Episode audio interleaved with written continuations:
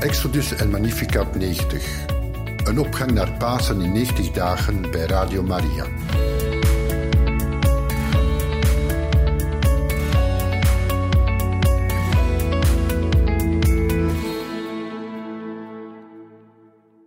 Beste luisteraars van Radio Maria, van harte welkom in het programma Traject 90. Een 90 dagen lange tocht in de richting van Pasen. Zoals u intussen heeft kunnen merken, heeft Traject 90 twee delen. Magnificat 90, een deel voor de vrouwen dat u zo dadelijk na de muziek eerst kan beluisteren, gevolgd door Exodus 90, een traject voor de mannen. We wensen iedereen heel veel succes met dag 63.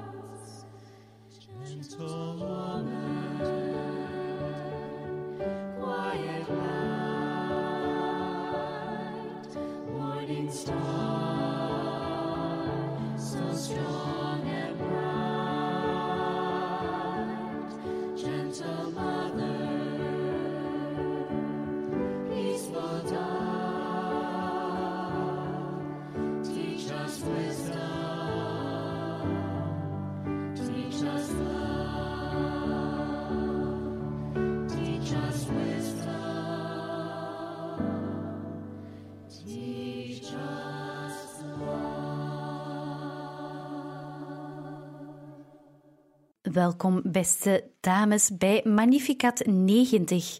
Vandaag op deze 63e dag, op deze zondag. We bidden samen het Magnificat. In de naam van de Vader, de Zoon en de Heilige Geest. Amen. Hoog verheft nu mijn ziel de Heer. Verrukt is mijn geest om God, mijn Verlosser.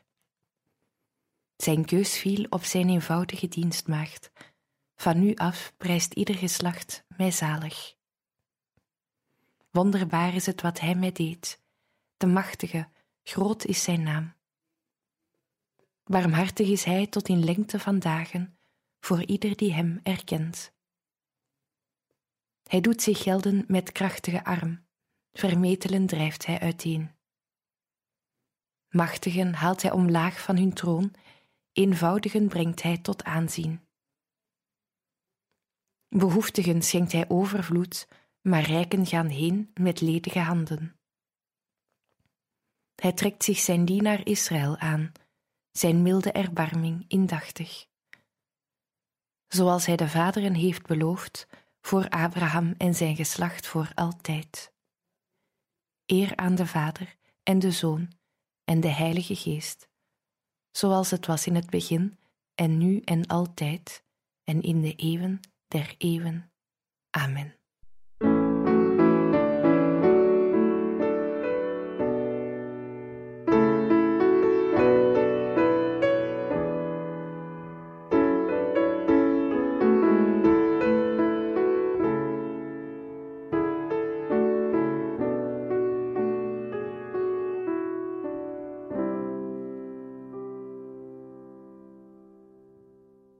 En ook vandaag lezen we uit het boek Geloven in de Liefde.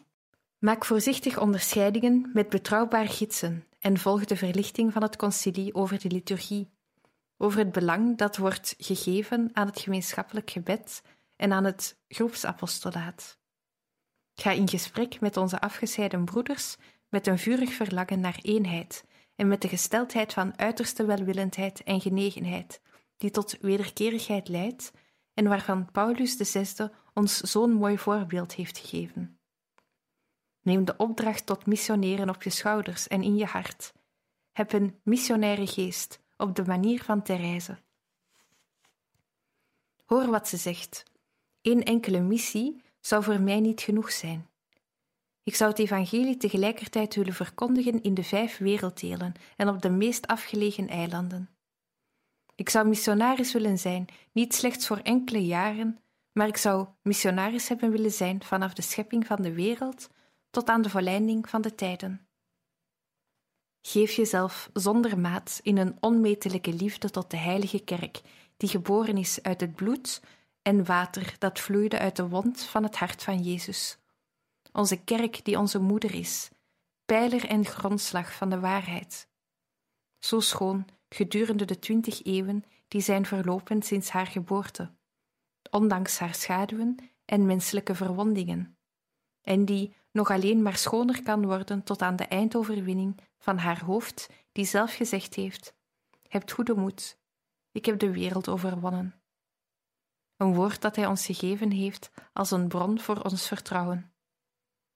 Sed confidite, ego vinci mundum.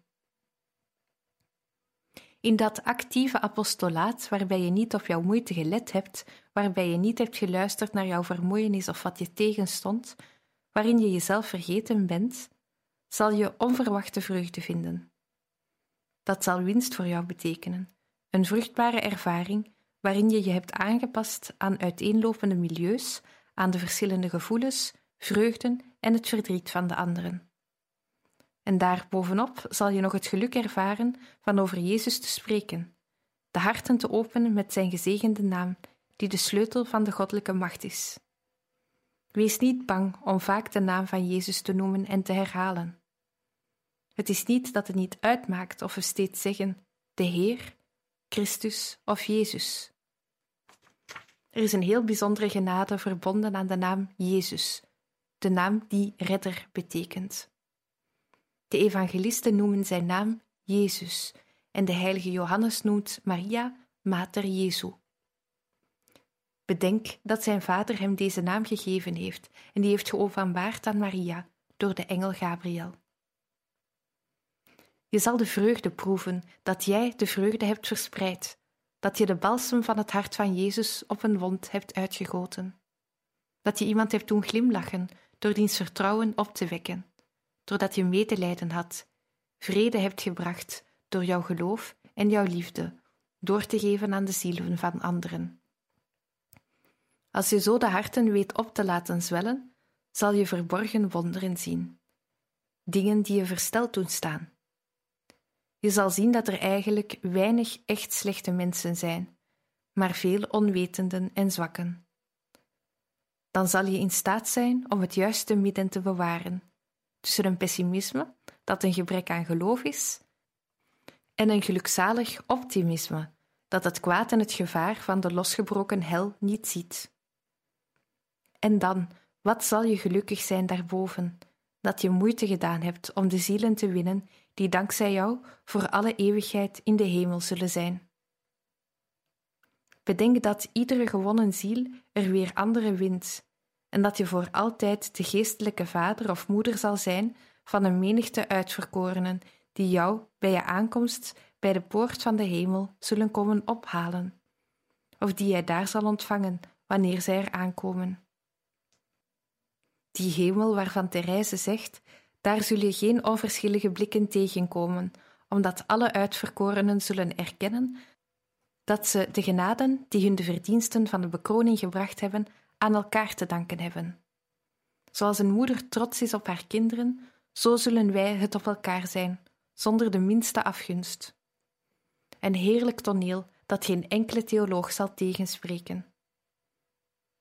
En tenslotte, behoud, ik blijf daarop als een bezetene de nadruk leggen, behoud een onmetelijk vertrouwen in je apostolaat. Vaak houdt onze lieve Heer de vruchten van zijn werk, van zijn vermoeienissen voor de apostel verborgen, om zijn nederigheid te bewaren en om zijn geloof te beproeven met volkomen goddelijke wijsheid. Weet te zeggen, hier op aarde verwacht ik geen beloning.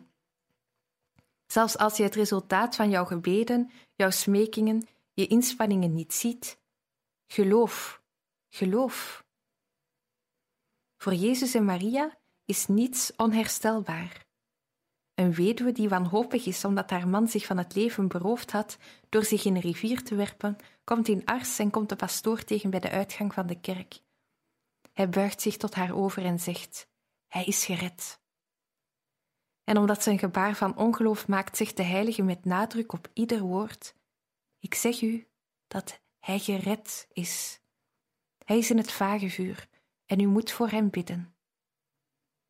Tussen de borstwering van de brug en het water heeft hij de tijd gehad voor een acte van berouw en de heilige maagd heeft genade voor hem verkregen. Denk aan de afbeelding van Maria in uw slaapkamer.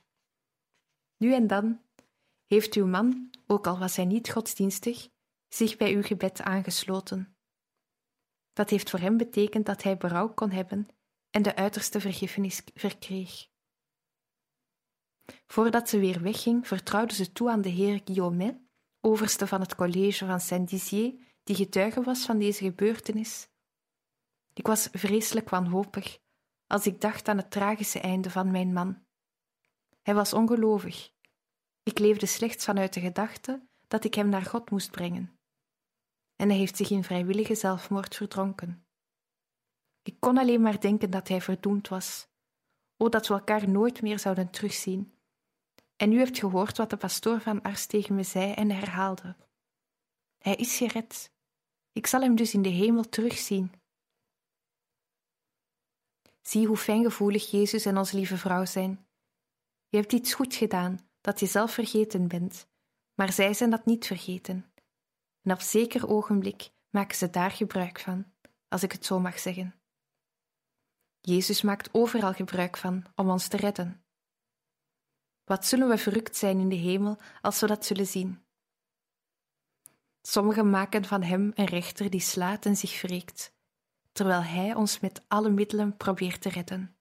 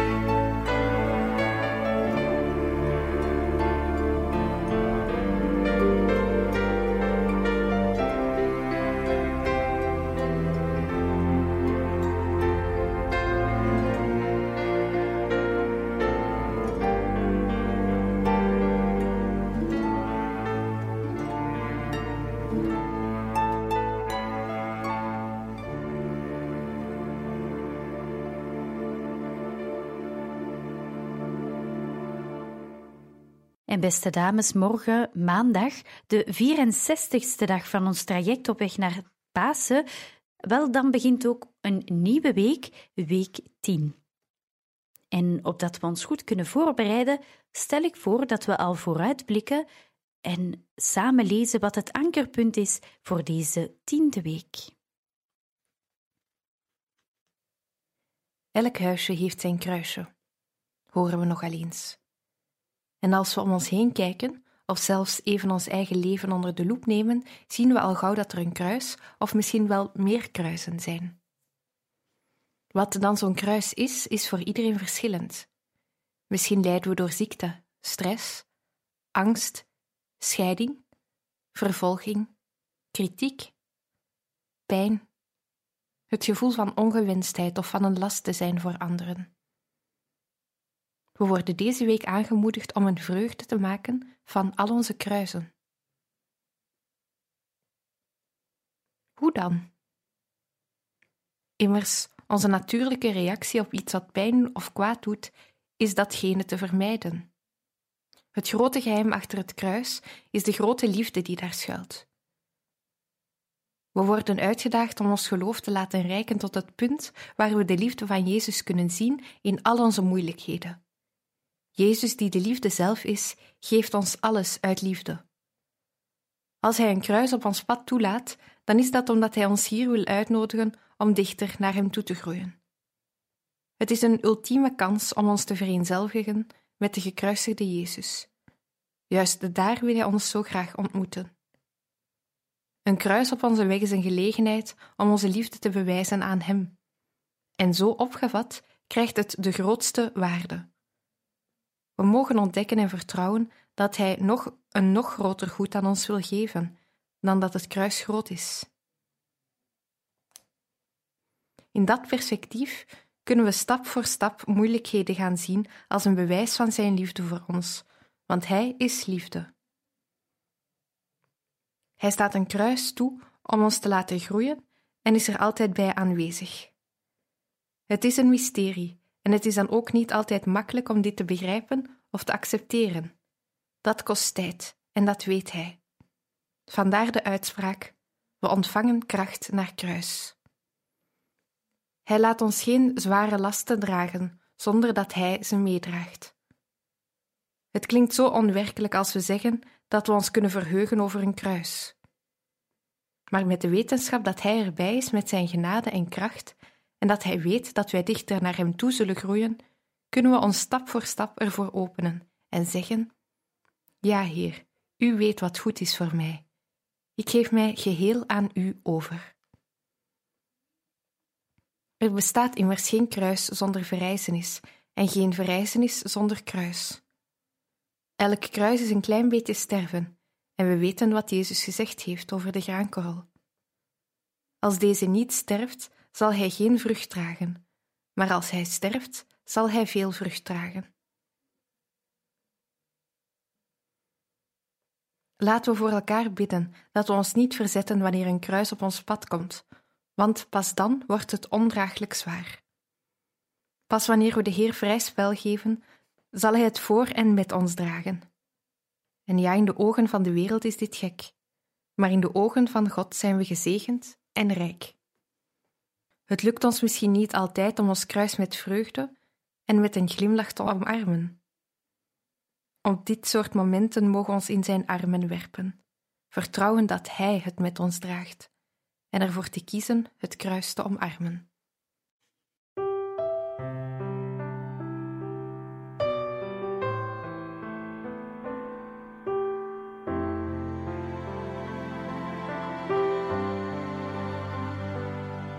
Waarom voel ik mij bedreigd als een ander aandacht krijgt?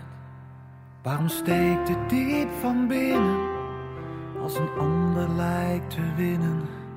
Waarom blijf ik steeds maar lopen en op uw genade hopen? Waarom kan ik niet aanvaarden dat ik kostbaar ben van waarde? Daarom stierf ik aan een kruis voor jou, om te ruilen met jouw leegte, om jou te dopen in mijn licht. Daarom schilder ik de hemel blauw. Laat mij je leven leiden, laat mij het antwoord zijn.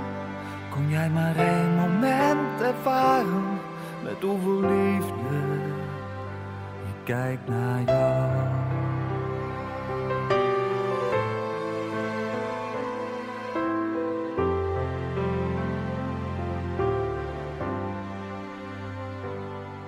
Waarom blijf ik mij vergissen en van binnen steeds iets missen? Waarom blijf ik steeds verdwalen en mijn misstappen herhalen? Daarom stierf ik aan een kruis voor jou, om te ruilen met jouw leegte, om jou te dopen in mijn licht. Daarom schilder ik de hemel blauw. Oh, laat mij je leven leiden, laat mij het antwoord zijn. Ik zal je dragen.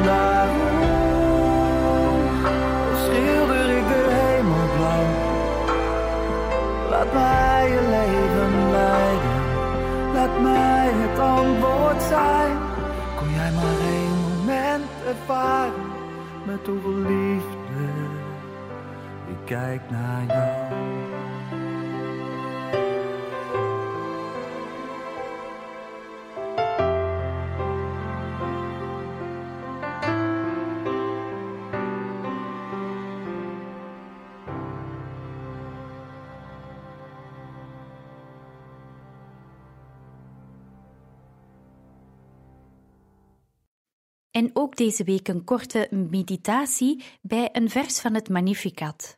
Deze week staan we stil bij volgende vers. Hij trekt zich zijn dienaar Israël aan, zijn milde erbarming indachtig. Het volk van Israël was behoorlijk koppig. Wij, kinderen van de Vader, hebben allemaal een vrije wil gekregen. En dat maakt ons ook vaak koppig. We denken dat we het zelf allemaal wel goed kunnen en sluiten ons zo eigenlijk af van Gods ontferming en barmhartigheid. Maar God heeft een verbond met ons gesloten. Wij horen bij zijn uitverkoren volk. Dat betekent dat God ons nooit aan ons lot over zal laten. God herinnert zich dit verbond altijd. Wat wij ook doen, God kijkt naar ons om met een oneindig milde erbarming. Hij geeft om ons. Wij zijn van Hem. Wij horen bij Hem. Dank u wel, goede God, dat u naar ons omkijkt en u over ons ontfermt.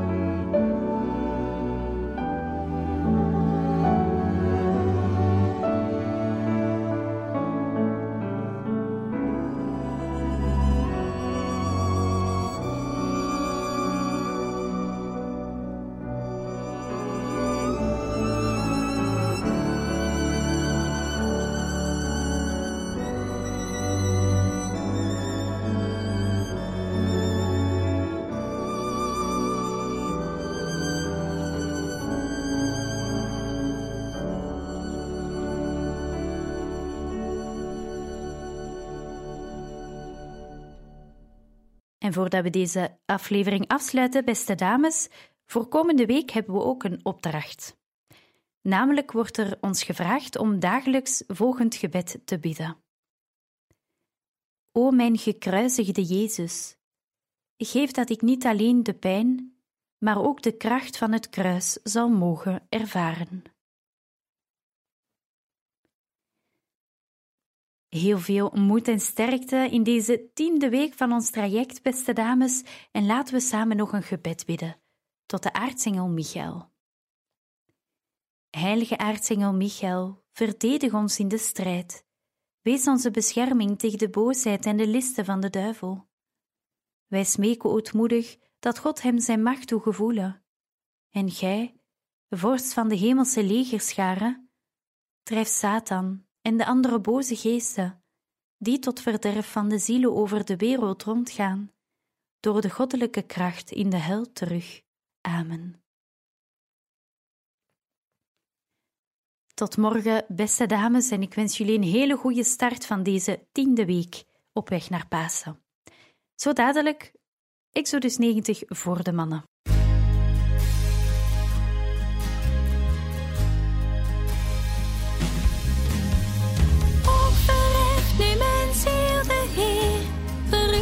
Mijn geest om God,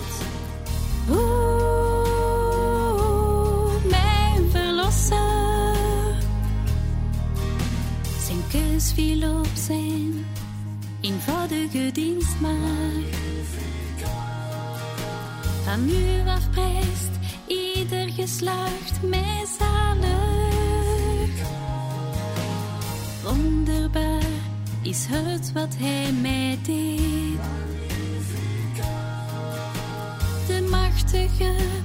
Groot is zijn naam. O, verheft nu mijn ziel de Heer, verrukt is mijn geest om God. Mijn verlosser. Barmhartig is hij, tot in lengte van dagen.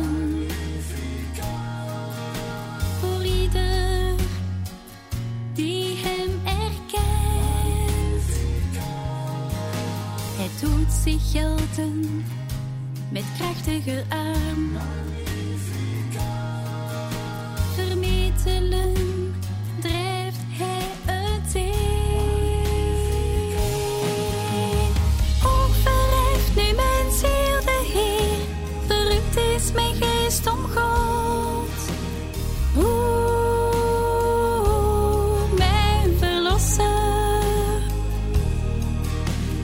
Machtigen haalt hij omlaag van hun troon. Eenvoudigen brengt hij tot aanzien. Behoeftigen schenkt hij overvloed. Maar rijken gaan heen met lege handen.